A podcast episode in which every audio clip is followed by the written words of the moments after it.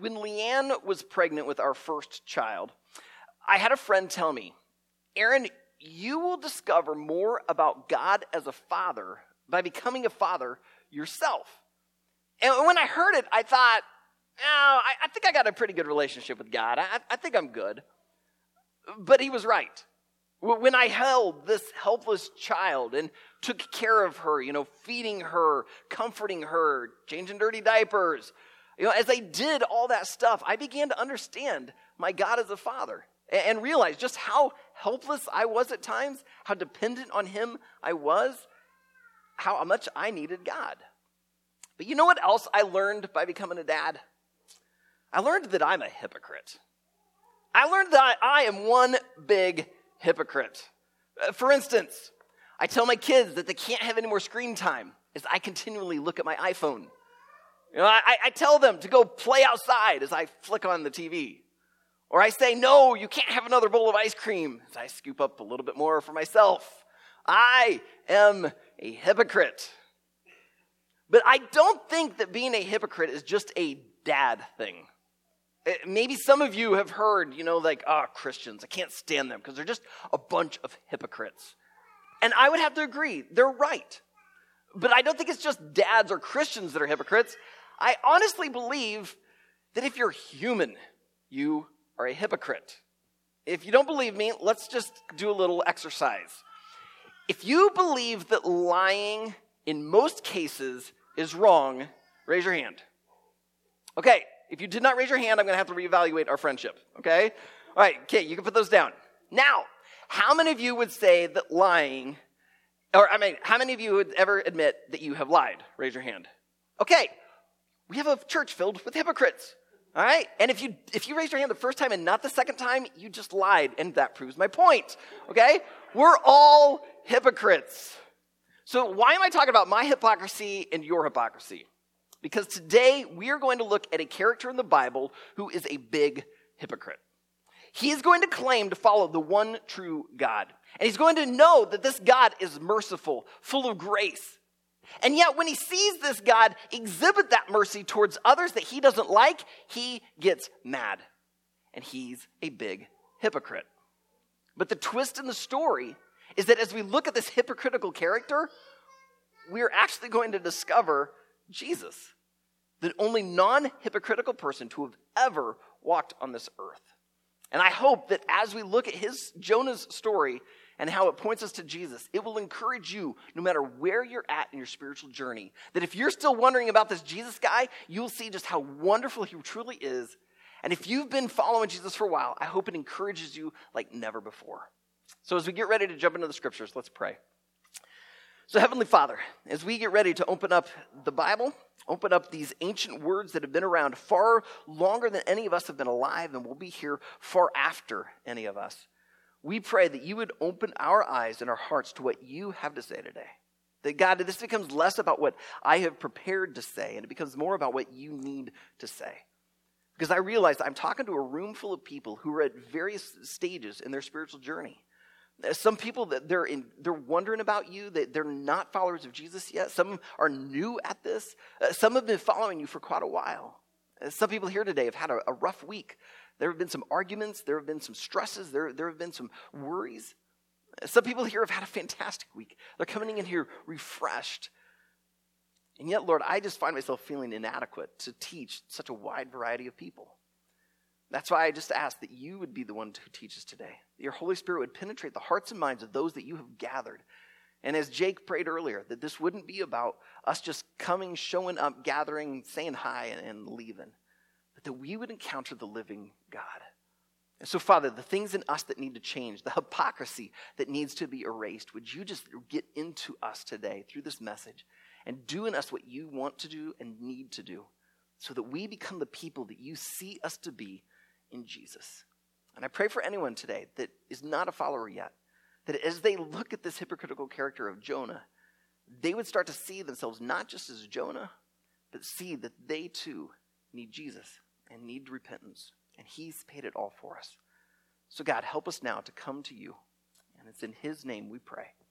Amen. All right, so if you brought a Bible with you today, whether a paper copy or a digital copy, open it up to the book of Jonah. If you're not quite sure where Jonah is, he's buried inside the minor prophets. Uh, minor not meaning that they're less important, minor in that their books are a little less than the uh, major prophets who, who tended to be very verbose and write a lot. So open up to the book of Jonah. If you don't have a Bible, any Sunday you come, feel free to pick up a paper copy off the Give and Grow table. If you don't own a Bible, just take one of those. We've got two different translations back there, we will find the one that would best fit you. We want you to use the scriptures to help you in following Jesus. Again, no matter where you're at in that spiritual journey. So please take one. If you've got a, a smartphone, download a Bible app. There's several free ones out there. We recommend the YouVersion app because it's got multiple translations on it. You can find one that's going to be readable and help you really begin to pursue after Jesus. So, the book of Jonah, if you're not quite sure it's at, where it's at, go ahead and uh, look up there. Uh, if some of you are sitting there thinking, well, Aaron, we just did Jonah, didn't we? You would be right. One year ago, last summer, we studied the book of Jonah. We did a five week series that we called Interrupted. We looked at the interruptions that often come into life. Because as you look at Jonah's life, there's a lot of interruptions that went on and some of them were rather uncomfortable. so, if you want to go and review, you can go back on our website, listen to those uh, messages. But better yet, rather than go back and listen to those, come join our Sunday, uh, our, our, Sunday only, uh, sorry, our summer only Sunday small group. That's a mouthful. I didn't know it was a tongue twister. Uh, we've been meeting uh, this summer. We've only done four lessons together just because of schedule. So today we're going to start session five. It doesn't matter if you've missed the first four. You can come hang out with some cool people. I'm going to warn you, we're all hypocrites. Uh, but come hang out with us. It's a ton of fun. We've had some great discussions and just really good time of prayer. Uh, we'd love to have you join us. So we're meeting at the Maduro's house today. So if you need directions, just ask me or ask Cheryl, and we can uh, help you get there. We meet from about three to four thirty, and uh, we usually have food. So even if the discussion stinks, you get something yummy out of it. All right. So we'd love to have you join us. Um, but today we're going to look at this story of Jonah and we're going to see how it fits into this entire series that we've been doing called His Story. How we're looking at the whole arc of the Bible and seeing how all of it points to Jesus, even this hypocritical character of Jonah. So let's meet Jonah. He's in verse 1. Now the word of the Lord came to Jonah, the son of Amittai. Now we don't really know much about his dad, Amittai. But you notice that phrase there the word of the Lord came to Jonah. This indicates that Jonah was a prophet. Uh, we actually see Jonah back in 2 Kings chapter 14. He was a prophet during the reign of Jeroboam II. Jeroboam reigned, he was one of the longer reigning kings. He reigned for 41 years back in the 8th century BC. But when he was reigning as king of Israel, the kingdom was actually split. Israel was just the northern kingdom, Judah was the southern kingdom.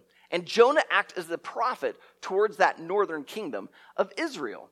Now, if you've been listening to our, our series lately, you know that we kind of hit Isaiah, Jeremiah, Ezekiel. Last week we did Daniel. And a lot of those prophets were leading up to the Babylonian exile.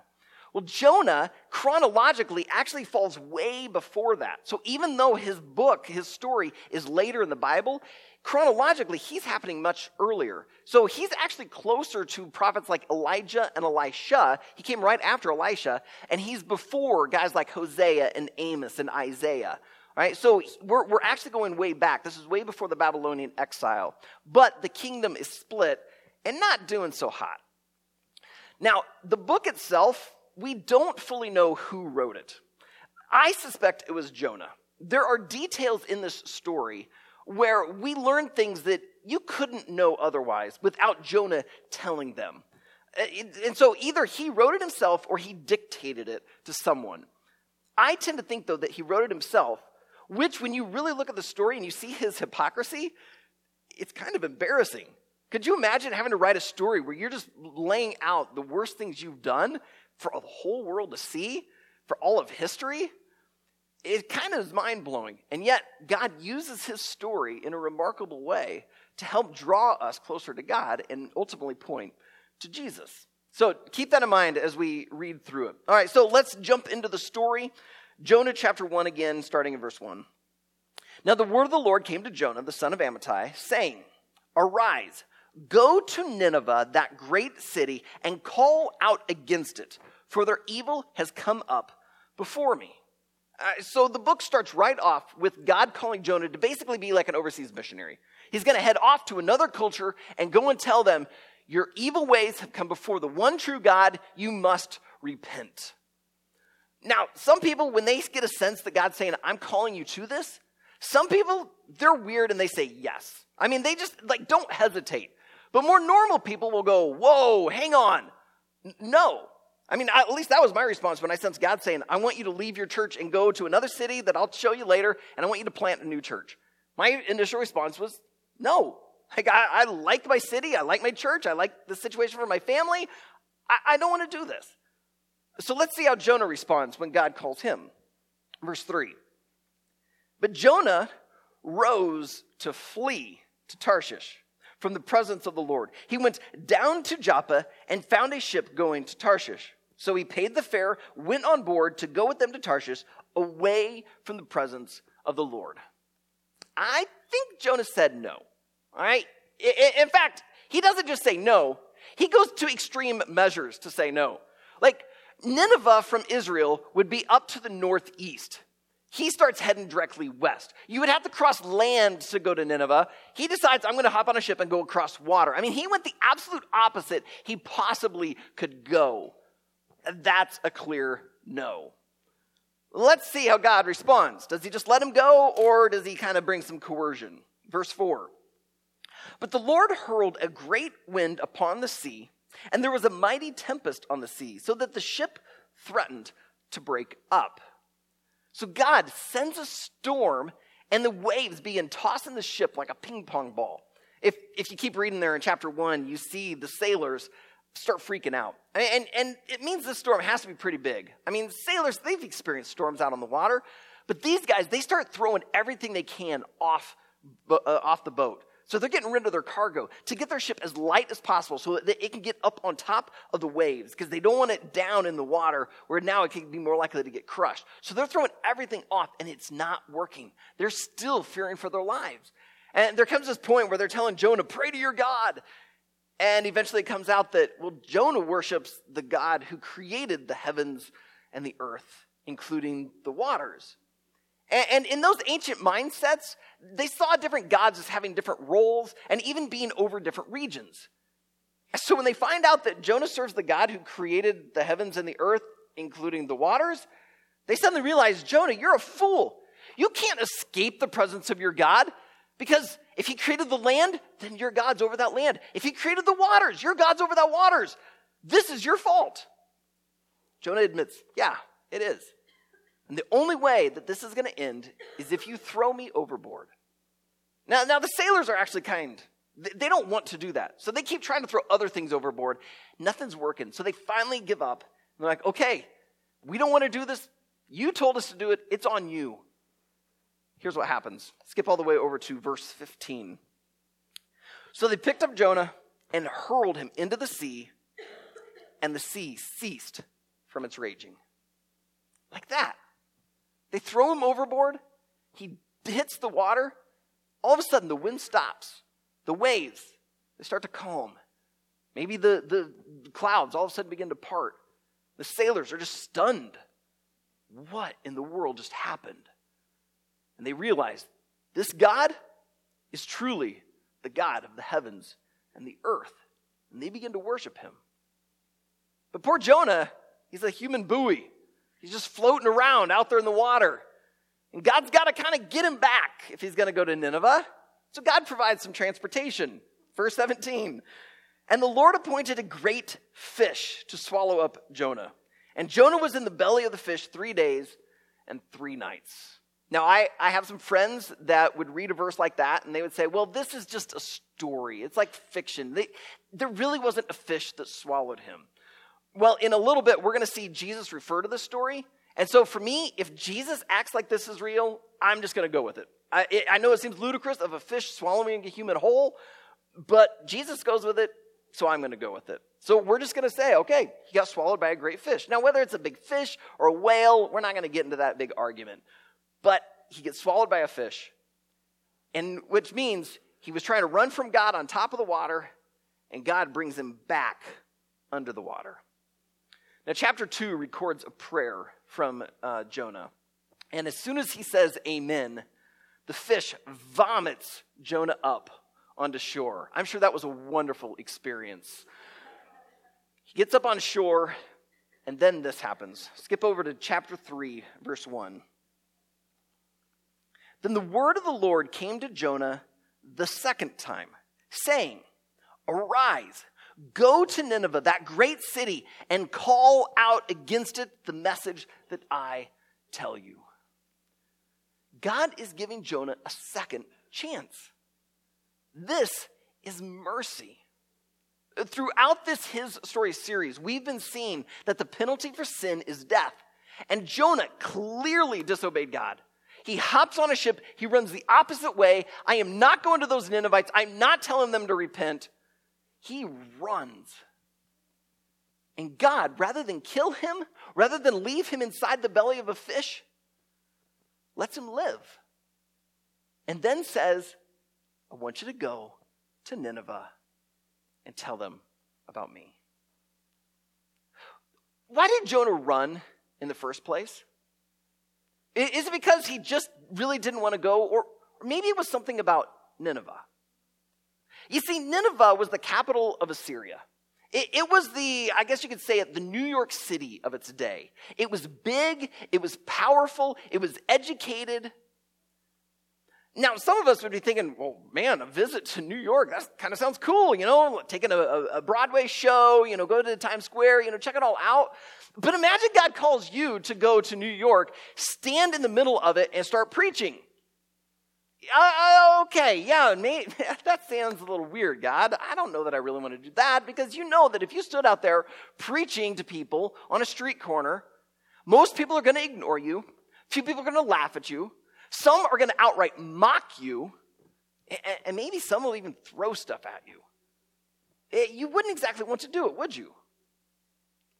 But when you start realizing that the Assyrians were famous for their cruelty they weren't just the new, by their size and culture, they were the New York of their day, but by their behavior, they were the ISIS of their day.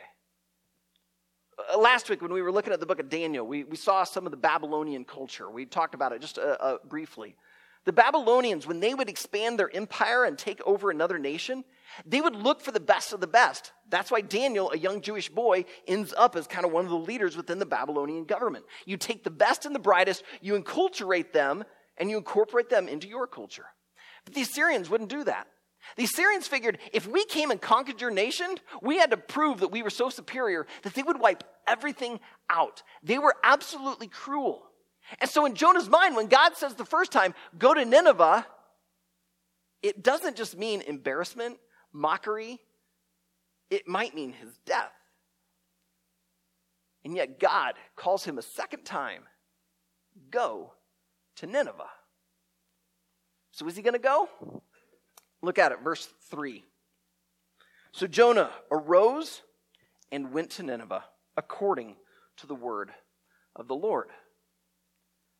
God has shown him mercy, and so he responds, I'll go. And he heads off to the city. Now, the, the rest of verse 3 there tells us that Nineveh was so large that it would take you three days to walk across. So I want you to notice what Jonah does in verse 4.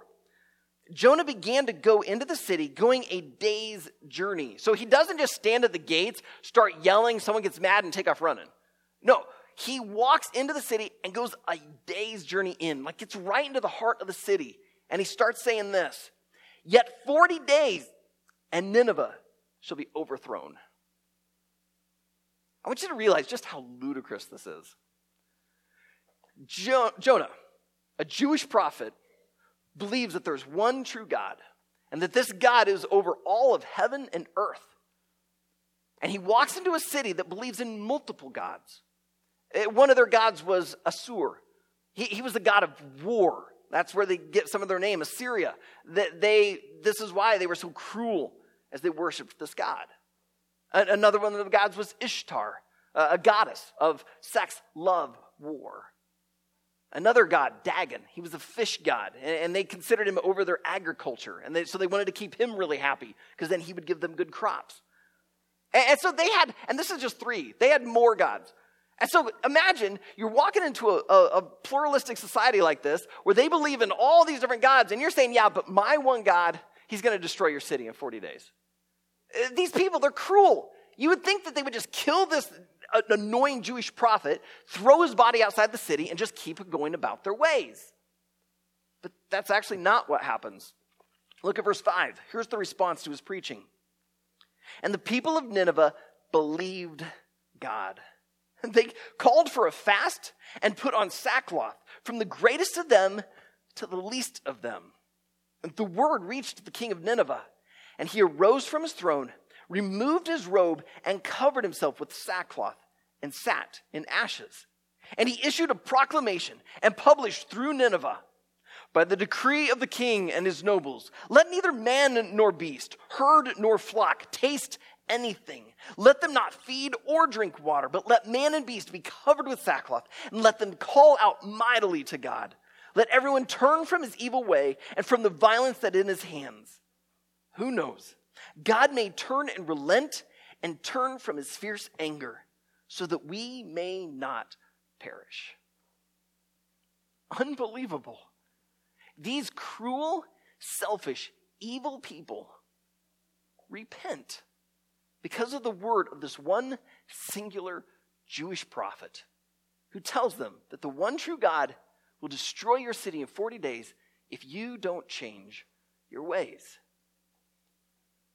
Now, you would think that would be an amazing moment. You think Jonah would just be like dumbstruck. But here's what happens. Verse 10 when God saw what they, the Ninevites, did, how they turned from their evil way, God relented of the disaster that he had said he would do to them, and he did not do it. God gave these evil, cruel, arrogant, selfish people mercy. It's pretty remarkable, isn't it? Here's Jonah. God says, Go to Nineveh, preach to them. He says no, he disobeys. Why? Because he's arrogant. He thinks he's better than the Ninevites because they're these evil, cruel, horrible people, but he's a Jew. He knows the one true God, so he's better than them. He's selfish. He doesn't want to go and get killed by these evil, cruel people, so he takes off running. I mean, he makes it all about him. And now, when he goes, actually preaches to them, and they repent of their evil ways, and God gives them mercy, just like God gave him mercy. Jonah gets mad. Look at it in chapter 4. But it displeased Jonah exceedingly, and he was angry. And he prayed to the Lord and said, Listen to this. O Lord, is not this what I said when I was yet in my country? This is why I made haste to flee to Tarshish. For I knew that you are a gracious God and merciful, slow to anger and abounding in steadfast love and relenting from disaster. Therefore, now, O Lord, please take my life from me, for it is better for me to die than to live. There's his hypocrisy. It, it was great when, you know, Jonah disobeys, runs off, God shows mercy and brings him back. But man, when God shows them mercy, no way. Why would, why would you do that for them? He's a hypocrite. He claims to follow the one true God. He likes it when he receives mercy. But when that one true God decides to give mercy to someone else, someone who doesn't follow their way, the Jewish ways, someone who, who's been cruel and evil, maybe as they've expanded their kingdom, maybe Jonah knows some of the stories. And yet when God gives them mercy, he gets mad. If you continue on with chapter 4, Jonah ends up going up on top of a hill that overlooks the city. And he's sitting there waiting, just hoping that God would rain like sulfur or fire down or just drop a big meteor right on the city, wipe these people out, you know, atomic bomb, boom, watch, watch the cloud, and then he can go home happy. But God doesn't do it. And Jonah ends up mad because he's a hypocrite. And the twist in the story is that it's right here where we see Jesus. Not, not because Jonah is some righteous character, obviously not, but because Jesus himself points out that he is the true and better Jonah. If, if you know where the book of Matthew is, feel free to turn right now to Matthew chapter 12. Matthew chapter 12. Um, what, what is happening here in Matthew 12, to put it into context? We're going to go to the verse 38. Before this, Jesus heals someone who had been possessed by a demon. And the Jewish leaders at the time, they've been really, really bothered by Jesus. I mean, he's been performing these miracles, I mean, healing people, feeding people. He teaches in, in a, a, very different way. Like, he teaches with incredible authority, almost as if he wrote the book. He, he did. But, you know, it's like he wrote it, he teaches with authority, and, and yet he didn't go through their school system exactly like them. And so they feel threatened by him. So they're trying to figure out what do we do with this Jesus guy, this Jesus of Nazareth? And so when they see him cast a demon out of someone, they start murmuring to each other, oh, he does it by the power of Satan. And Jesus says, Oh, guys, come on, th- think about this, all right? If I'm filled with Satan, why would Satan throw out another demon? Like, Satan wants to expand his kingdom, and so he would want a demon to be in someone else. No, no, that doesn't work. No, I am not filled with a demon. I'm from God. And so they decide to question him, and that's where we pick it up in verse 38. Then some of the scribes and Pharisees answered him, saying, Teacher, we wish to see a sign from you. All right, so they've accused him of being filled with the spirit of Satan. He's like, ah, guys, that, that doesn't work. So they're like, oh, okay, then prove to us you're from God. Give us a sign. Well, he's already been healing. He's already, you know, fed people. He's, he's done all these miracles already. And the way he teaches, that should be enough to reveal that he's from God. But no, in the moment, they demand a sign. It's almost like they're trying to turn Jesus into their slave. Okay, then do a sign. Like they're trying to command him what to do. Jesus responds, verse 39. But he answered them An evil and adulterous generation seeks for a sign but no sign will be given to it except the sign of the prophet Jonah. For just as Jonah was three days and three nights in the belly of the great fish, so will the Son of Man be three days and three nights in the heart of the earth. The men of Nineveh will rise up at the judgment with this generation and condemn it. For they repented at the preaching of Jonah, and behold, something greater than Jonah is here. When Jesus says something greater than Jonah is here, what he's saying is that I, Jesus of Nazareth, am the true and better Jonah. And he gives us in this passage two parallels that proves that he's the true and better Jonah. The first one is there in verse 40. It's when he points out that Jonah was in the belly of the whale for three days and three nights. He then says that he will be in the heart of the earth for three days and three nights. This is a prophecy of his death and resurrection. Now, all of you right now could become prophets who have a 100% track record. All you have to do is predict that you will die someday. All right? And, and I'm going to guarantee you will be right. Okay? Because last time I checked, the mortality rate was still at 100%. Okay? So all of you will die. So if you want to, right now, okay, yeah, I prophesy right now, I'm going to die someday. Okay, yeah, you're, you're going to be correct. All right? Just stop right there. Uh, if you try and do anything else, you'll probably be proven a false prophet. But Jesus was not a false prophet because he not only says, I will die, I will be put into the belly of the earth, but he would only be there for three days. And according to the way Jews count up days, that's exactly how it happened. Because it was on a Friday that he was crucified. He lay in that tomb on a Saturday. And then on a Sunday, he came out. He was there for three days. But I think as Jesus points out that just as Jonah was in the whale for three days, likewise, he would be in the belly of the earth for three days. I think there's some more within this. Uh, for instance, the suffering. Imagine Jonah in the water, floating up and down, and that fish comes and swallows him up whole. Now imagine the three day journey back.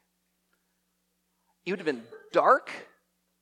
He probably couldn't breathe. I, really doubt the air was very fresh in there. So he, there was probably a struggle for oxygen.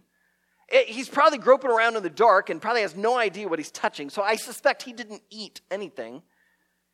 And it was all salt water. He probably couldn't have had anything to drink. He would have been absolutely miserable. And now look at Jesus on a cross. When Jesus is there, he's not eating. He even at one point displays, I'm thirsty. And, and they go to give him a drink, and as soon as it gets up to his lips, he realizes that it's this gall, this wine that, that would like help take away some of the pain. So he actually turns his head from it and refuses to take the drink, even though he's thirsty. Just like Jonah's in the dark, the sky gets dark when Jesus is on the cross. It began to really freak people out with what was happening in nature. But then also, did you know that when a guy got hung on a cross, it wasn't that he died from just like blood loss. he actually died of suffocation. Because the way that they would hang them, it would collapse you in on yourself, and you just couldn't get breath in. You couldn't get oxygen. So, what they would do is they'd push up on the nail that was in their feet, causing excruciating pain to come up their legs, but just so they could, and then they'd collapse back down. That's why when the soldiers got tired of waiting, they would just go and break the guy's legs because then he couldn't push up anymore. And most people, when they died on a cross, they actually died of suffocation. Jesus couldn't get air on the cross just like Jonah. But now I want you to look at the whole story from the sailor's point of view. They throw Jonah into the water and they see him floating there. Now, the text does not record this, all right? So I'm just wanting you to know that this next part, it's all just conjecture. But I want you to imagine what it'd be like if you saw him get swallowed by a fish and he's taken off. In their mind, they just saw this storm instantly stop and now the guy gets swallowed and down he goes. They would think his God just judged him. He's dead. He's gone. It's over. But, but now these guys, they were supposed to go to Tarshish. They probably had cargo, and they threw all of it overboard trying to save themselves in the storm. So they got nothing. So why even continue on? So let's just imagine that they turn the ship around and they head back. Maybe it's to get more supplies, maybe it's to load back up, tell what happened. And so it takes them a while to get back. And as they're docked, they're loading up the ship. All of a sudden, there's some commotion. There's a stirring in the water. And all of a sudden, this huge fish comes up and just pukes on the shore. And out tumbles this guy. I think they would have freaked out because in their mind, this guy was dead. And now he's there on the shore, a mess, but alive. Now, Jesus did not just faint, he did not just fall asleep, he truly was dead. In fact, just to make sure, one of the Roman soldiers took a spear and jabbed it up in his side, piercing his heart. And it says that water and blood flowed out. As we pointed out last week as we looked at the story of Daniel, that medical science says was an indication that Jesus had already been dead when they pierced him. He was dead. It, Jesus had no tomb. So Joseph of Arimathea, one of the members of the Sanhedrin, who believed Jesus truly was the Messiah from God, paid to have him put in his own tomb. And when they rolled that stone away in, in front of it, that was it. It was done. And yet, three days later, some women go into the tomb to finish up the, the preparations to honor Jesus, find the tombstone rolled away, and Jesus wasn't there. He came out alive. Jesus says, just like Jonah was in the belly of the whale three days, he isn't just prophesying his death, that his body would be put into the earth. He was also prophesying his resurrection because he wouldn't stay there. He came out alive. He's the true and better Jonah.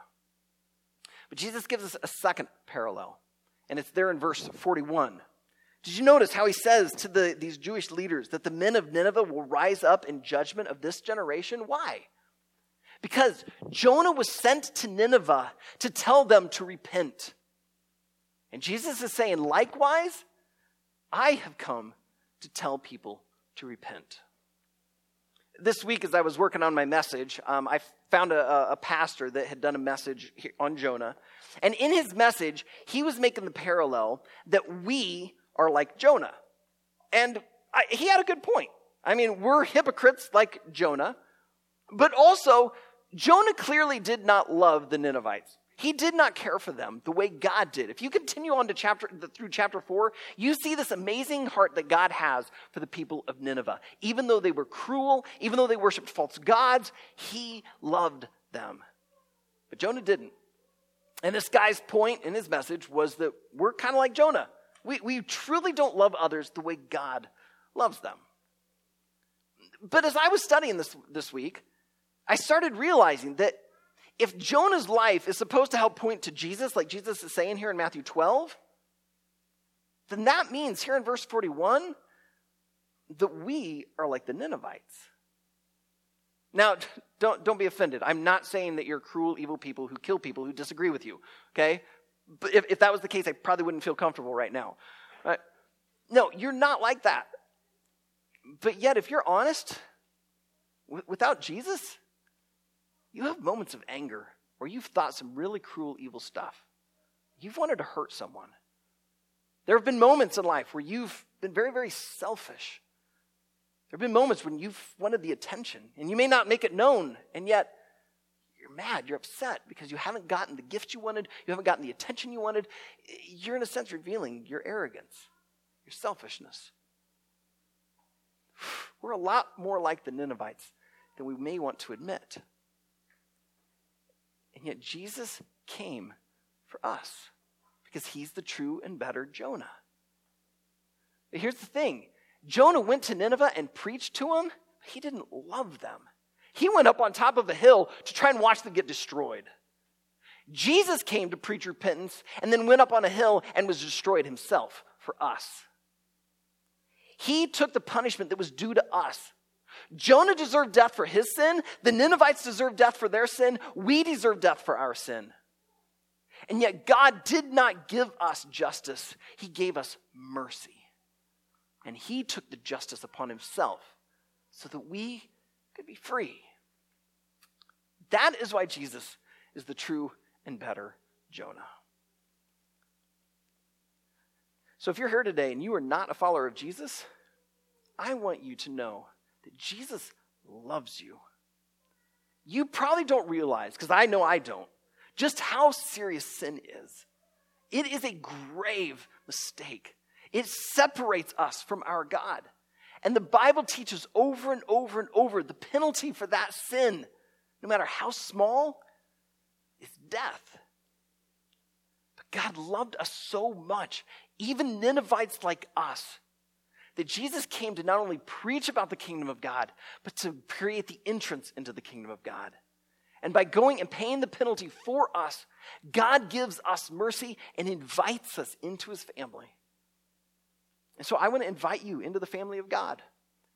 It's not just coming into being part of the Riverwood Church family, it's bigger than that. It's coming to be part of God's family. When you place your faith in Jesus, everything changes spiritually. The Bible teaches us that we are spiritually dead without Christ. But when we put our faith in Christ, we become spiritually alive. We go from being separated from our God to being a son or a daughter. We become adopted by God. It, it, all changes. We are no longer going to be eternally separated from God, we will be eternally with Him. He puts His Holy Spirit into us so that we not only have our lives changed and our relationship with Him restored, but He begins to change us from the inside out so that we can go and be a blessing to others. So I invite you will you give your life to Jesus? Because He gave His life for you. I also realize that a number of you made a decision like that a while ago. Some of you it was years ago, some of you it was just a, a few months ago. But you've made a decision to say yes to Jesus and following him. But yet, for honest, we are sometimes like Jonah. We sometimes just get, we may have good theology like Jonah, but we don't follow God the way we are called to. I want you to see Jesus. I want you to see his gospel. I'll, I'll confess, sometimes when I hear a story over and over and over, it doesn't quite penetrate me the same way.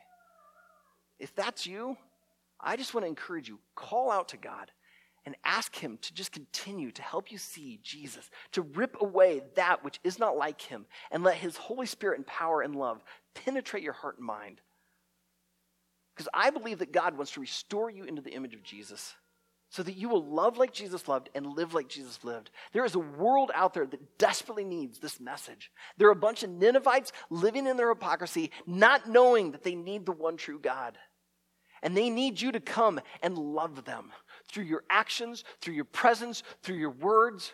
And it isn't just coming in and blindly preaching like a Jonah, it's coming in and being like Christ and giving your life for them. It starts in your home, it starts at work, it starts in your neighborhood, just wherever you're going. Will you go and be a blessing to others? They need it, and God is sending you. That is why, if this story is not penetrating you any longer, then ask God to make it fresh. Just because you've heard it once doesn't mean you truly, fully understand it. May this be like a diamond that just because you've seen it from one angle doesn't mean you can't continue to see the beauty from another angle. May you just continue to turn this gospel diamond and see it new and afresh and see new colors and new ways and appreciate the beauty and power of it. And let that story then penetrate you so that it will flow out of you and it will change the world. Let's pray. Father, we just say thank you for Jesus. We thank you for sending to us the one and only begotten Son who came in like a Jonah to preach repentance, but he didn't stop there.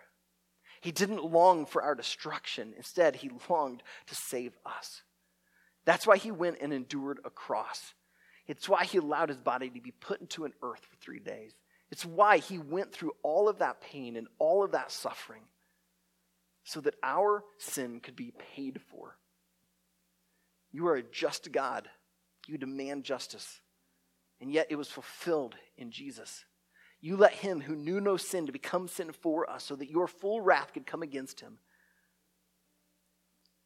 And then when we put our faith in the story, you change everything about us.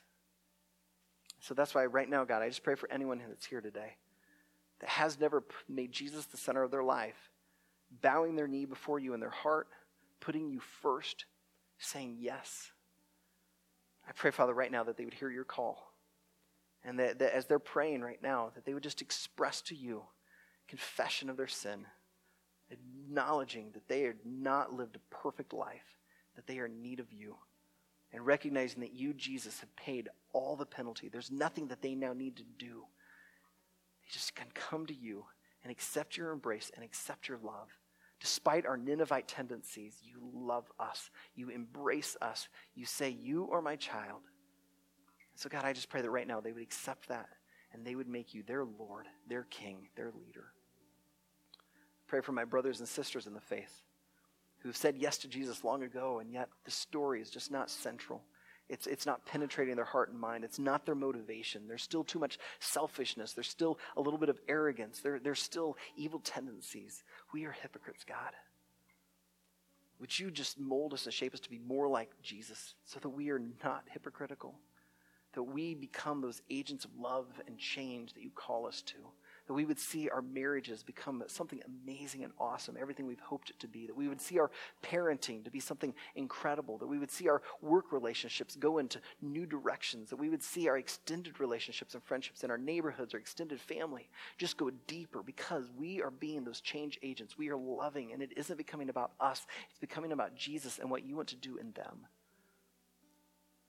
So that's why, God, we just ask for you to do a deep work in us I believe you want to do a great work through us. And so, right now, I just pray that you'd help each and every person, no matter where they're at in their spiritual journey, no matter how hard their heart has been, you would just soften each of us. And we would just come before you, and we would thank you, Jesus, the true and better Jonah. And it's in his name we pray.